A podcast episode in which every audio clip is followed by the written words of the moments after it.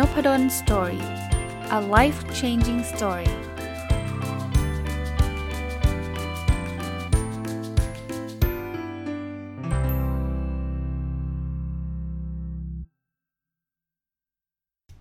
สวัสดีครับ ยินดีต้อนรับเข้าสู่นพดล Story Podcast นะครับ วันนี้ก็เป็นอีกวันนะครับที่อยากจะเอาหนังสือที่ผมชอบเล่มหนึ่งนะครับมารีวิวนะ ต้องบอกว่าเป็นหนังสือที่ ผมติดตามอ่านผลงานของคุณนัทพลม่วงม่วงธรรมนะครับ มาตั้งแต่เล่มแรกแล้วนะครับ หรือคุณหนุ่ยที่มาจากเพจ การตลาดวันละตอนนะดีมาก ๆ นะครับ หนังสือเล่มนี้ชื่อว่า Data Driven Marketing นะครับ การตลาดแบบฉลาดใช้ Data ชอบชื่อด้วย แล้วก็เป็นเล่มที่หนามาก แต่อ่านเพลินมากแล้วได้ประโยชน์จริง ๆ นะครับ โดยเฉพาะอย่างยิ่งถ้าเกิดใครทำการตลาดแบบ Digital Marketing เนี่ยต้องต้อง encourage เลยแล้วกันแนะนำเลยนะครับว่าเล่มนี้ดีมากๆนะครับ ตอนจะมารีวิวเนี่ยคิดในใจว่าเอ๊จะรีวิวยังไงวะ เพราะว่าหนังสือนี่มีเคสแบบเพียบเลย แล้วเป็นเคสที่น่าสนใจ ก็เลยตัดสินใจแบบนี้อะผมขออนุญาตรีวิวแบบเลือกบางเคสมาเล่าให้ท่านฟังดีกว่านะ นะหนังสือเนี่ยเริ่มต้นจาก part แรกเขาเรียกว่า data driven age นะครับก็หนังสือก็เลยเล่าให้ฟังว่าเดี๋ยวนี้เนี่ยการตัดสินใจที่มันเป็น data driven เนี่ยเป็นการตัดสินใจที่ที่ใช้ Data เนี่ยเป็นสิ่งที่สำคัญมาก ๆ แล้วนะนะครับเอาง่าย ๆ เลยเนาะเวลาเราจะ test เว็บไซต์ผมยกตัวอย่างนะครับ มันก็มีวิธีการที่เรียกว่า A/B testing นะ A/B testing ก็คืออ ทดสอบแบบ A ก่อนแล้วทดสอบแบบ B นะครับ แล้วลองดูซิว่าแบบไหนดีกว่ากันนะ เช่นเอาเปลี่ยนสีก็ได้นะะสีแดงกับสีน้ำเงิน เว็บสีแดงกับเว็บสีน้ำเงินเนี่ยใครสนใจจะเข้าเว็บเรามากกว่ากันนะ ทุกอย่างเหมือนกัน แทนที่เราจะต้องมานั่งคิด ซึ่งซึ่งคุณหนุ่ยก็แล้วกันนะครับขออนุญาตเรียกคุณหนุ่ยนะที่เป็นผู้เขียนเนี่ยอบอกว่าบางทีไปนั่งเถียงเนี่ยมันใช้ instinct instinct คือใช้แบบความรู้สึกอะใช้สัญชาตญาณนะ อย่าไปใช้ Instinct อยากรู้ว่าแดงหรือน้ำเงินมันดีกว่าเถียงกันไร้สาระนะเราเราทำเว็บ2 2 แบบเลย แล้วมาดูกันเลยว่าคนเข้าเว็บอะชอบสีไหนมากกว่ากันนะครับ หรือเราจะติดป้ายราคาติดอะไรอย่างเงี้ยนะครับ ว่าอันไหนมันจะ work กว่า แม้กระทั่งคำพูดเนาะคำพูดว่าระหว่างลด 40%กับลด 980,000 บาทอ่าอันเนี้ยเป็นคอนโดมิเนียมนะอะไรมันจะเวิร์กกว่ากันอย่างเงี้ย คือบางทีเราเราเราก็คิดว่าสี่สิบเปอร์เซ็นต์มันดูเยอะนะเนี่ยเก้าแสนแปดมันดูน้อย หรือบางคนก็อาจจะบอกหุ้ยเก้าแปดเก้าแสนแปดสิดูเยอะ เราเราใช้ data driven decision นะฮะ คือตัดสินใจโดยใช้ data เป็นหลักเนี่ย จะช่วยทำให้เราตัดสินใจได้ได้ดีกว่านะครับ ในหนังสือก็มีเรื่องราวน่าสนใจเยอะ แม้กระทั่งแบบเว็บจับคู่อย่างเงี้ยนะครับว่า เฮ้ย ผู้ชายเนี่ยควรมีรูปโปรไฟล์แบบไหน ผู้หญิงควรมีรูปโปรไฟล์แบบไหนที่ทำให้คนเนี่ยชอบดูชอบอยากเข้าไปคุยมากกว่า อย่างเงี้ยมันคือ Data ทั้งสิ้นเนาะซึ่งถ้าเรารู้จักใช้ Data เหล่านี้เนี่ยมันก็ทำให้เราตัดสินใจได้ได้ดีขึ้นได้ยอดเยี่ยมขึ้นนะครับเออหรือแม้กระทั่งพวก Data ในในเชิงจิตวิทยานะครับ Psychology ต่างๆ เขาบอกว่า บางทีเนี่ยเราแค่ดูรูปใน Instagram เนี่ยเรารู้เลยนะว่าใครกำลังเป็นโรคซึมเศร้านะฮะก็มาจาก Data อีกซึ่งซึ่งในเคสนี้เขาจะบอกเลยว่าคนเป็นโรคซึมเศร้าเนี่ยเขาจะโพสต์รูปในลักษณะแบบไหนนะเช่นฟิลเตอร์แบบ Inkwell นะแล้วก็ปรับภาพให้ออกโทนขาวดำอะคนกลุ่มนี้นี่มีแนวโน้มนะไม่ได้บอกว่าคนเป็นโทนขาวดำจะเป็นซึมเศร้าทุกคนนะแต่ว่ามีแนวโน้มจะเป็นโรคซึมเศร้ามากขึ้นนะ หรือการใช้เรื่องเรื่อง data driven donation นั่นคืออแค่แค่เลือกรูปโปรไฟล์ได้ดี รูปรูปโปรโมทได้ดีเนี่ย มันทำให้โอบามาซึ่งเป็นอดีตประธานาธิบดีสหรัฐอเมริกาเนี่ย ได้รับเงินบริจาคเพิ่มขึ้นเกือบ 2,000 ล้านนะ2,000 ล้านนี่ไม่น้อยนะครับ โอ้โห ผมว่ามันมันมันมัน Amazing อะนะครับ ว่าแม้กระทั่งปุ่มกดเนี่ยเฮ้ยจะเอาอะไรดีระหว่าง Sign up Join us now sign up now learn more อย่างเงี้ยมันก็คือ A/B testing อะก็ทดสอบไปเรื่อยๆครับ แล้วสุดท้ายเนี่ยเราก็จะพบว่าอ๋อคำว่า learn more เป็นคำที่ให้ผลมากกว่า เปิดกว้างกว่าอะไรอย่างเงี้ยนะเอ่อถามว่ามันต้องแบบ อะไรนะ ใช้ความรู้ความสามารถอะไรเยอะต้องแบบโปรแกรมเมอร์ระดับโลกเปล่าๆเลยนะฮะเป็นเรื่องเบสิกพื้นฐานธรรมดาเลยนะครับนะ เพราะนั้นมันก็จะมีเคสต่างๆ ที่คุณหนุ่ยก็เล่าให้ฟังนะครับว่าจะขายอาหารจะขายอะไรเนี่ยจะเป็นยังไงเอาเคสหนึ่งที่วันนี้อยากจะเอามาแชร์ก็คือเคสของเปลี่ยน Data ให้กลายเป็นรองเท้านะผมผมเล่าให้ฟังคร่าวๆกันละกันนะครับ คือเวลาเราจะออกแบบรองเท้าเนี่ยถ้าเป็นทั่วๆไปเราก็ออกแบบเหมือนกันหมดเลยนะครับ เพียงแต่ว่าถ้าออกแบบเหมือนกันหมดเลยเนี่ยบางทีเนี่ยรองเท้าเนี่ยมันอาจจะไม่ฟิต โปรไฟล์ของคนในเมืองนั้นๆ เช่น บางบางเมืองไงนี่ผมยกตัวอย่างต่อยอดไปนะ บางเมืองมันเป็นภูเขาอย่างเงี้ยรองเท้ามันควรจะเป็นอีกแบบหนึ่งแต่บางเมืองมันเป็นที่ราบเป็นถนนเยอะเป็นลูกอ่าอะไรเดียเป็นเป็นอะไรเดียเป็นถนนคอนกรีต เป็นถนนดินอะไรเงี้ยมันมันมีความแตกต่างกันไงนะนั้นบริษัทผลิตรองเท้าก็เลยบอกว่าเอางี้ Adidas อบอกชื่อเลยนะ เขาก็เลยทำโปรเจกต์ที่เรียกว่า Speed Factory นะครับคราวนี้ไอ้ Speed Factory เนี่ยมันก็คือจะเริ่มเป็นเป็นเป็นโรงงานผลิตรองเท้าด้วยความเร็วสูงด้วยหุ่นยนต์นะฮะคราวนี้รองเท้าเนี่ยมันก็มีรุ่นที่ชื่อว่า AM4LND หรือย่อว่า AM คือ Adidas Made for ก็คือ for for LND เป็นตัวย่อของลอนดอนนะ หรือ AM4 NYC Adidas Made for New York City นะครับ ถามว่าเอาแล้วมันต่างกันตรงไหนอะสมมุติว่า Adidas Made for London เนี่ยเขาจะเอา Data จากเมืองลอนดอนมาครับ แล้วทำดีไซน์รองเท้าให้เข้ากับสภาพแวดล้อมของเมืองลอนดอนเลย ส่วนนิวยอร์กเนี่ยเขาก็จะเก็บ Data มาจากการวิ่งในในในนิวยอร์กซิตี้แล้วก็ออกแบบรองเท้าให้มันเหมาะกับเมืองของนิวยอร์กซิตี้ เฮ้ยผมว่ามันมันมันเจ๋งนะเขายกตัวอย่างนะเอาเอาลอนดอนยังไงเขาบอกว่าอย่างลอนดอนเนี่ยอาดิดาสพบว่านักวิ่งในเมืองเนี้ยชอบวิ่งในเวลาเช้าไปตามริมแม่น้ำนะเขาก็จะเน้นเลยว่าอ๋อถ้างั้นรองเท้ามันจะต้องมีลักษณะแบบนี้ ส่วนนิวยอร์กซิตี้เนี่ยนักวิ่งอะจะชอบวิ่งตอนกลางคืน เพราะฉะนั้นเนี่ยนักวิ่งเนี่ยพอวิ่งตอนกลางคืนเนี่ยมันเดี๋ยวมันอันตรายไง เขาก็เลยต้องติดรองเท้าเนี่ยมีแถบสะท้อนแสง เพราะว่ามันทำให้เห็นเห็นชัดเจนตอนกลางคืนนะครับ หรืออ data พบอีกนะว่านักวิ่งเมืองนิวยอร์กเนี่ยต้องการรองเท้าวิ่งที่ระบายอากาศได้ดีนะครับ เพราะฉะนั้นเนี่ยเขาก็จะเพิ่มรูรูในรองเท้าเรียกรูตาไก่อะไรเงี้ยนะครับ ที่จะจะจะจะช่วยสิ่งนั้นนะหรือเอ่อ AM for Paris นะครับ ก็คือสำหรับปารีสเนี่ย เขาบอกว่าเขาพบว่าผู้หญิงชอบวิ่งมากกว่าผู้ชาย เพราะฉะนั้นรองเท้าอาดิดาสสำหรับคนกลุ่มของปารีสเนี่ยก็จะเน้นแฟชั่น ให้มันสมกับผู้หญิงที่อยู่ในเมืองแฟชั่นอะไรเงี้ยเฮ้ยผมว่าต่อไปมันคงมีไม่ใช่แค่ for for เมืองนะต่อไปมันอาจจะ for individual เลยอะ่ะมันอาจจะสามารถออกแบบได้แบบนั้นเลย แต่ point หรือประเด็นมันคือ มันมาจาก Data เนี่ยครับ แล้วมันก็ถูกดึงออกมาเพื่อที่จะออกแบบสินค้าหรือออกแบบบริการให้ตรงกับสิ่งที่ลูกค้าต้องการในเมืองนั้นๆนะครับ หรือเจาะลงไปเป็น personalized marketing ซึ่งเป็นชื่อหนังสือชื่อแรกของของคุณหนุ่ยเนี่ยครับ ของคุณนัทพลเนี่ยก็ก็มีโอกาสเป็นไปได้เยอะนะ เคสยังมีอีกเยอะแยะมากมายสำหรับ Data d r i v e n นะครับ ไม่ว่าจะเป็น Amazon ไม่ว่าจะเป็น Starbucks นะครับ ซึ่งซึ่งเป็นเคสที่น่าสนใจทั้งสิ้นนะ Amazon นี่ก็โอ้โหแบบเดาได้เลยว่าคุณ search แบบนั้นแบบนี้เนี่ยคุณอยากจะได้สินค้าอันไหนนะในอนาคตต่อไปเนี่ยมันอาจจะส่งสินค้าก่อนที่เราจะสั่งซื้อเลยก็ได้นะซึ่งซึ่งก็เป็นอะไรที่ผมว่า Amazing มากๆนะครับนะนั้นโดยบทสรุปของของ part นี้คือ Instinct ไม่ใช่เท่ากับ Insight นะ เพราะฉะนั้นเนี่ย Instinct มันคือใช้ความรู้สึกนะครับ แต่ Insight ที่แท้จริงเนี่ยมันต้องมาจาก Data นะครับ อย่าใช้คำว่าคิดว่านะคิดว่ามันคือคิดนะครับ ต้องบอกว่ารู้ว่านะมันมาจาก Data นะคุณนัทพลหรือคุณหนุ่ยเนี่ยก็แนะนำ Data Collection Canvas นะผมอธิบายคร่าวๆให้ฟังนิดหนึ่งก็แล้วกัน เพราะว่าในในในบทหลังๆ ก็จะมีการโชว์ Canvas นี้ตลอดเลยนะครับ Canvas มันประกอบด้วยฟังช่องทั้งหมดอยู่ 6 ช่องนะเริ่มจาก problem of business problem of business ก็คือก่อนที่ไปเก็บ Data คุณต้องรู้ก่อนว่าปัญหาของธุรกิจของคุณคืออะไรนะครับ อยากรู้เรื่องอะไรนะ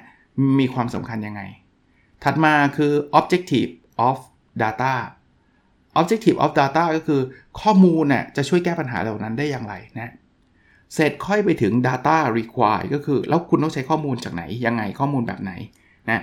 เสร็จก็เป็น collecting data campaign นะครับ ก็คุณจะเก็บข้อมูลได้ยังไงนะครับแคมเปญการตลาดที่ทำให้ลูกค้าอยากให้ข้อมูลมานะ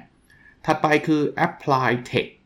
คุณใช้เทคโนโลยีอะไรในการเก็บข้อมูล ซึ่งเดี๋ยวนี้มีเยอะแยะมากมายนะครับ เป็นเทคโนโลยี แล้วก็ไปสู่ data driven marketing ได้ข้อมูลแล้วเอาไปต่อยอดทางการตลาดได้อย่างไรนะคือ ผมชอบหนังสือเล่มนี้คือมันไม่ใช่พูดถึงแค่ว่าวิเคราะห์ยังไงนะ คือมันจะลิงก์กับ case study ตลอดเวลานะครับนะก็เป็นตัวย่อนะเมื่อกี้นะ problem of business ก็ตัว P นะครับ objective of data ก็ตัว O นะครับ data require ก็ตัว D นะครับ collecting data campaign ก็ตัว C นะครับ apply tech ก็ตัว A แล้วก็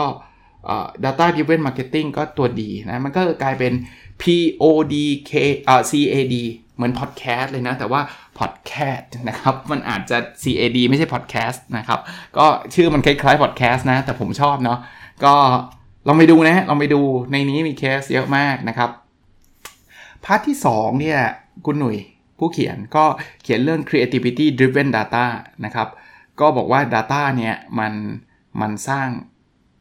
creativity สร้างความคิดสร้างสรรค์เยอะแยะมากมายนะเขาบอกว่า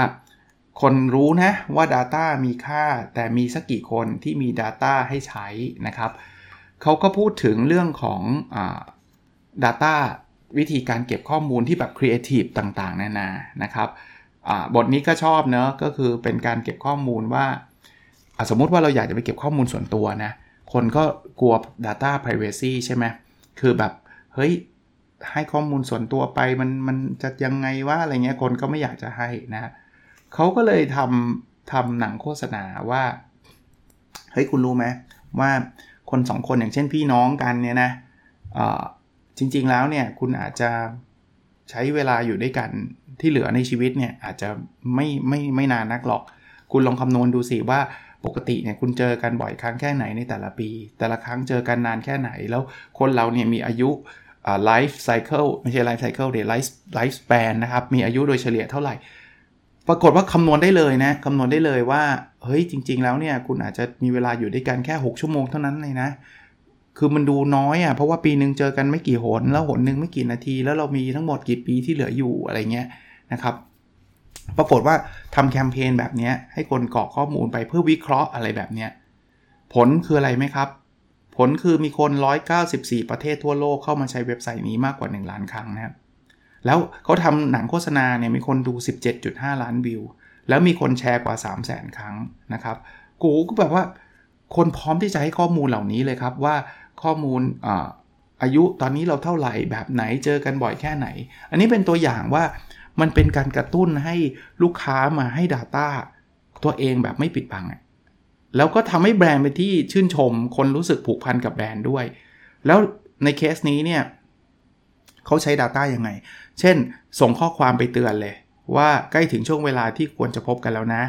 แล้วอย่าลืมซื้อสินค้าเราไปฝากเขานะอะอย่างเงี้ยเพราะเราสมมุติว่าเราเราลิงก์กับพี่หรือน้องเราอย่างเงี้ยใช่ไหมอาจจะเจอกันปีละ 3 ครั้ง 2 ครั้งอะไรเงี้ยเจอกันช่วงเวลาไหน เราพร้อมมาให้เพราะเราอยากจะคำนวณไง พอจะถึงช่วงเวลานั้นก็อาจจะยิง SMS อาจจะยิงอีเมล บอกว่าเออคุณคุณกำลังจะไปพบพี่คุณแล้วใช่ไหมเฮ้ยคุณจะซื้อสินค้า อันนี้ไปฝากพี่คุณดีไม่ล่ะอะไรอย่างเงี้ยผมว่าไอเดียดีเนาะเป็นไอเดียที่แบบกระตุ้นทำให้คนได้ Data มานะครับ มีเยอะเลยนะครับ ในนี้มีตัวอย่างแบบในลักษณะของการการให้วิธีการในการได้มาซึ่ง Data ต่างๆนะครับ ในการแชทมาจากแชทมาจากเว็บไซต์คำนวณนู่นคำนวณนี่หลาย ๆ คนก็ ก็ใช้นะครับนะหรือในธุรกิจรีเทลนะครับที่มีการเก็บข้อมูลต่างๆ มาจากมาจากกลุ่มคน อันนี้มันจะโชว์ถึง creativity ในการเก็บข้อมูลนะอ่าคราวนี้มาดูมาถึง part ที่ 3 หนังสือเล่มนี้พูดถึง Social Media Driven Data นะครับเขาบอกว่าเดี๋ยวนี้เนี่ยข้อมูลในโซเชียลมีเดียเนี่ยมันมันมีเต็มไปหมดนะเอาง่ายๆเลยนะครับออย่างอย่าง Insta Whopper อันนี้ก็ ถ้าใครฟังตอนเช้าหรือตอนเย็นก็อาจจะหิวนิดนึงนะครับ เป็นเบอร์เกอร์คิงนะครับเขาก็อยากจะเก็บ Data สิ่งที่เขาทำทำไง เขาทำ Instagram p o นะฮะซึ่งเชื่อไหมครับ Burger King ทำโพลวันนี้เนี่ยมีคนพร้อมจะให้ Data เขานะวันเดียว 45,000 คนนะซึ่งซึ่งไม่ได้น้อยเลยนะครับ เขาบอกว่าคุณหนุ่ยก็เล่าให้ฟังว่า Instant Poll เนี่ยเป็น feature ที่แบรนด์ส่วนใหญ่ในบ้านเรายังไม่ค่อยได้ใช้นะครับ เคสของเบอร์เกอร์คิงเนี่ยเขาทำที่ประเทศสเปนนะ สร้างโพลบน Instagram แล้วโพลถามว่าอะไร โพลถามลูกค้าว่าอยากให้เบอร์เกอร์ของคุณเป็นยังไง แล้วทำไมคนถึงเข้ามาตอบ มันมีส่วนลดให้ครับนะเพราะนั้นส่วนลดเนี่ยมันก็กลายเป็นยอดขายอีกแหละนะครับขนาดทำโพลแล้วได้ส่วนลดเราก็เอาส่วนลดไปใช้ที่ไหนอะ่ะก็ไปใช้ที่เบอร์เกอร์คิงนะแค่ไปตอบโพลแล้วให้ส่วนลดเนี่ยคนก็ไปตอบกันถึง 45,000 คนภายใน 24 ชั่วโมงนะ เพราะนั้นแทนที่จะไปถามแบบทื่อๆซื่อๆเนี่ยลองใช้วิธีการแบบนั้นนะครับ แล้วมีรางวงรางวัลให้เขาบอกว่าสุดท้ายเนี่ยได้รับการโปรโมทมีกลุ่มเป้าหมายเยอะแยะมากมายที่เข้ามานะครับโอเคเคสอื่นมีเยอะแยะนะครับ ผมขออนุญาตข้ามไปแล้วกันนะครับ มันมีเป็นเคส Instagram p o ต่างๆ ที่แบรนด์อื่นๆก็ได้ใช้เช่นเดียวกันนะครับ มาถึงพาร์ทที่ 4 เป็น external data analytics นะมีคนหลายคนบอกว่า โอ้ยข้อมูลไม่มีนะข้อมูล internal data ก็คือข้อมูลที่เราเก็บเองนะครับ แต่ข้อมูล external data เนี่ย จริง ๆ เดี๋ยวนี้ available tool ที่คุณหนุ่ยเล่าให้ฟังบ่อยมากในหนังสือเล่มนี้คือการใช้ Google Trend นะครับ ผมคงไม่ลงรายละเอียดก็แล้วกันนะครับ แต่ผมแนะนำว่าลองไปนั่งดูนะ แต่ที่ผมชอบคือ คุณหนุ่ยบอกว่ามัน Data มันมีอยู่อยู่เป็นอันนี้ก็คล้ายๆ Canvas อะเขาเรียก consumer insight from external data analytic canvas คืออะไร คือเวลาจะใส่ keyword ในการ search เนี่ย keyword มันมี 4 level อ่าเล่าให้ฟังตรงนี้แล้วกันนะ อันแรกคือ direct หรือ competitor นะครับ มันคืออะไร keyword level ที่1นะครับเป็น direct หรือ competitor คือชื่อแบรนด์ของเราหรือชื่อแบรนด์คู่แข่งเลยนะเช่นสมมุติว่าเราเป็น Adidas เราก็ใส่คำว่า Adidas ไปเลยนะครับถ้าบางบางคนเนี่ยแบรนด์ดังมาก ๆ อย่าง Adidas เนี่ยจะเจอเทรนด์ละแต่บางทีเราเป็น SME เล็ก ๆ เราไปใส่ชื่อบริษัทเราเนี่ยไม่ไม่เจอหรอกนะ Google มันไม่มีใคร search ชื่อบริษัทเราเยอะขนาดนั้นเนี่ยก็ลองมาเป็น keyword level 2เรียก category อย่างเมื่อกี้ Adidas เนี่ยเป็นชื่อแบรนด์ใช่ไหม ถ้าสมมุติไม่เจอเนี่ยมาที่ category คือใส่คำว่ารองเท้าวิ่งอ่าอย่างนี้คือ category นะครับ ถ้ายังไม่ได้อีกนะยังไม่เจออะไรอีกนะเข้าไป keyword level ที่3เขาเรียก context context คืออะไร context คือบริบทหรือช่วงเวลาหรือโอกาสที่เราสามารถเข้าไปนำเสนอหรือช่วยแก้ปัญหาของเขาได้นะครับยกยกตัวอย่างเมื่อกี้รองเท้าวิ่งเนี่ยคนอาจจะวิ่งในช่วงวันหยุดนะ keyword อาจจะเป็นบอกว่าวันหยุดทำอะไรดี นะกิจกรรมวันหยุดต่างๆ นานา อย่างนี้คือคอนเทกต์มันไม่ได้พูดถึงรองเท้าวิ่งอย่างเดียวไง แต่มันพูดถึงบริบทที่คนมักจะใช้รองเท้าวิ่ง มักจะซื้อรองเท้าวิ่งนะกีฬาโอลิมปิก กีฬาสีอะไรแบบนี้นะอันที่ 1 อย่างที่บอกชื่อแบรนด์ อันที่ 2 คือประเภทของสินค้านะอันที่ 1 อาจจะเป็น Adidas ที่ 2 เป็นประเภทก็คือรองเท้าวิ่ง อันที่ 3 จะเป็นบริบทช่วงเวลานะโอลิมปิกวันหยุดหรืออะไรอย่างเงี้ยส่วน keyword level ที่ 4 เนี่ย เขาเรียก creativity นะครับ เป็นคำที่เราคิดว่าน่าจะมาใช้ได้ อันนี้ต้องใช้ความคิดสร้างสรรค์นิดนึง เช่น มันอาจจะมีอยู่บางช่วงที่มีดราม่าอยู่นะครับ แล้วคนนักร้องชื่อดังคนหนึ่งเอารองเท้าวิ่งไปเผาอะไรเงี้ย อาจจะใช้ชื่อนักร้องชื่อดังคนนั้นได้ มาวิเคราะห์ได้ ยกตัวอย่างนะครับ อันนี้มันมันอาจจะแบบต้องใช้ creativity นิดนึง เพราะนั้นจาก keyword สี่อันเนี่ยจะมาสู่อันที่ 2 ในในแถวที่2เนี่ยเขาเรียกว่า data analysis นะ data analysis คือวิธีการวิเคราะห์ สิ่งที่เกิดขึ้นเป็นประจำหรือ pattern หรือ signal สัญญาณที่เกิดความผิดปกติ เช่นอยู่ดีๆ มัน peak ขึ้นมาวันนี้เป็นเพราะอะไร แล้วพยายามหาความสัมพันธ์ที่เชื่อมโยง ให้ได้ insight ว่า อุ๊ย มัน peak เพราะเหตุนี้นี่เอง อันนี้ผมต่อยอดให้นะครับหนังสือเล่มนี้ไม่ได้บอกแต่ว่าผมเคยอ่านหนังสือของ Professor Jonah Berger เนี่ยเขาบอกว่า เวลาคน search ใน YouTube เนี่ย ก็จะพบว่ามีเพลงเพลงหนึ่งเนี่ย มันจะ peak ทุกวันศุกร์เพราะชื่อเพลงมันชื่อ Friday อะอย่างเงี้ยมันจะสะท้อนออกมาได้ สุดท้ายครับคือ creativity นะครับ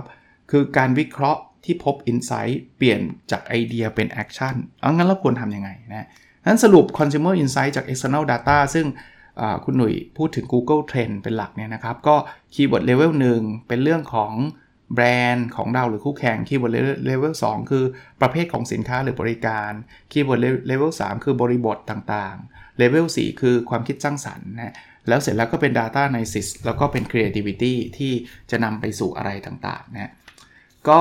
เป็นคำอธิบายที่ง่าย ๆนะครับ แล้วก็มีตัวอย่างของการใช้ Google Trend ในหนังสือเล่มนี้ ก็ลองฝากไว้ลองเข้าไปดูเองนะครับ เพราะว่า คุณหนุ่ยก็จะทำกราฟทำอะไรให้ดูเลยว่า มันเจอ Key Insight อะไรยังไงทำไมมันถึงพีคช่วงนี้ มันเอาไปเปรียบเทียบอะยกตัวอย่างนะอดไม่ได้อีกพอเปิดเจอก็อดไม่ได้ เช่น ตอนช่วงเมษาเนี่ยยาย้อมผมขายดีอ้าวทำไม ก็มีคนบอกว่าอ๋อย้อมรับสงกรานต์ไง อย่างเงี้ยมันได้มาจาก Data ครับ ว่ามันมีคน search คำว่ายาย้อมผมมันมันเยอะนะ หรือ เทศกาลวันวาเลนไทน์สินค้าอะไรขายดีอ่าลอง search เทียบกันแล้วดูดูตารางเวลาให้ดีฮะว่าก่อนวันวาเลนไทน์คนจะ search อะไรมากแล้วเสิร์ชมากน้อยแค่ไหนนะครับในปี 2020 เนี่ย อันนี้แอบเอามาเล่าให้ฟังนะ เขียนอยู่คุณหนุ่ยเขียนในหนังสือนะ คนไทยให้ความสนใจกับดอกไม้มากที่สุด ถัดมาคือคำว่าดอกกุหลาบ ตามมาด้วยร้านอาหาร ตามมาด้วยของขวัญ แล้วตบท้ายด้วยช็อกโกแลตนะ เสิร์ชอย่างนี้ได้เลยนะครับเพราะนั้นเนี่ยเราสามารถหาข้อมูลต่างๆจาก Google Trend นะอาจจะวิเคราะห์ว่าเอ๊ะทำไมมันพีคช่วงนั้นมันเกิดอะไรขึ้นนะครับ คุณหนุ่ยก็เล่าพูดถึงการใช้ Google Trend วิเคราะห์เรื่อง Lego โอ้มีเคสเพียบนะครับ ผมคงเล่าให้ฟังไม่หมดนะแล้วก็มีการเจาะลึกเทคนิคต่างๆ ของการใช้ Google Trend เจาะไปถึงว่าเอ้ยคำนี้ถูกเสิร์ช คู่กับคำไหนคำนี้ถูกเสิร์ชมากน้อยแค่ไหนในแต่ละจังหวัดในประเทศไทยอย่างเงี้ยเฮ้ยผมว่ามันมันมันแบบพรีเมียมแล้ว Google Trend ที่สำคัญคือฟรีไงผมอ่านแล้วผมทำตามเลยนะ อันเนี้ยผมทำตามเลยแบบว่าเออเออสนุกดีไว้พอ search แล้วแบบเออเราได้ไอเดียอะไรหลายอย่างนะครับ อีก part หนึ่งนะครับ เป็น part ของ Social Data Driven Marketing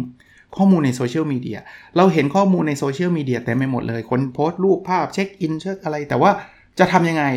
มันก็มี tool อีกเหมือนกันนะมันเขาเรียก Social Listening นะครับนะซึ่ง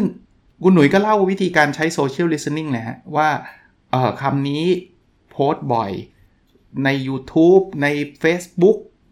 ในช่วงเวลาไหน คือคล้ายๆ Google Trend แต่พวก Social Listening เนี่ย มันจะเสิร์ชในพวกโซเชียลมีเดียมากกว่าที่จะไปเสิร์ชในเว็บนะครับอ่าเอ่อในหนังสือ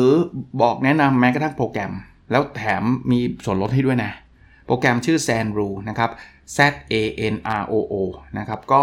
ลองไป search ดูนะ search ดูมันมีใช้ฟรี แต่ว่าถ้าเกิดเราต้องการใช้ฟังก์ชันแบบ full ฟังก์ชันเนี่ยเราสามารถที่จะจ่ายเงินได้ จริงๆ หลักก็ไม่ไม่แพงเท่าไหร่นะครับ ในหนังสือเขียน cost ไว้ด้วยนะครับ แล้วก็อย่างที่บอกมี QR code มีส่วนลด นี่ยังแอบจะแบบกำลังคิดอยู่นะอาจจะไปไปไปไป สมัครบ้างไปนั่งเสิร์ชนั่งอะไรมานั่งวิเคราะห์ในเชิงวิชาการด้วย น่าจะเป็นประโยชน์แล้วผมคิดว่า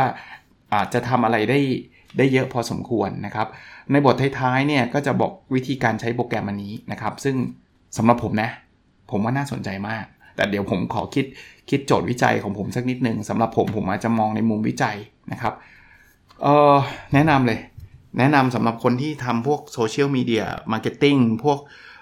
digital marketing นี่ผมเพิ่งเรียนคอร์สอันนึงเพิ่งจบไปสดสดร้อนๆนะ sport digital marketing in sport business นะครับไปลงเรียนของ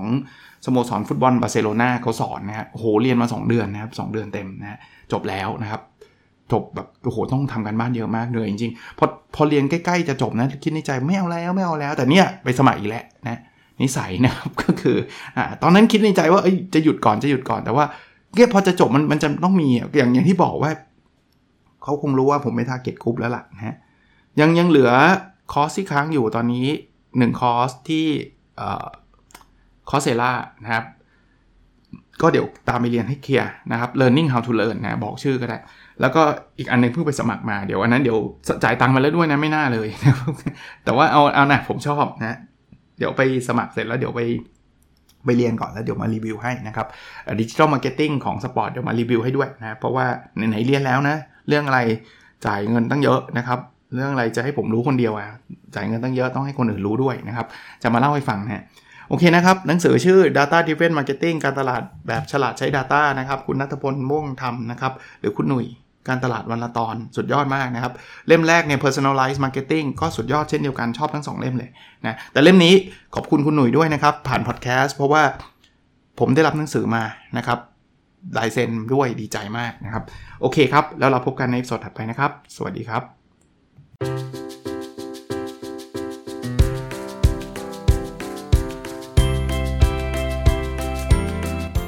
n o p a d o n Story a life changing story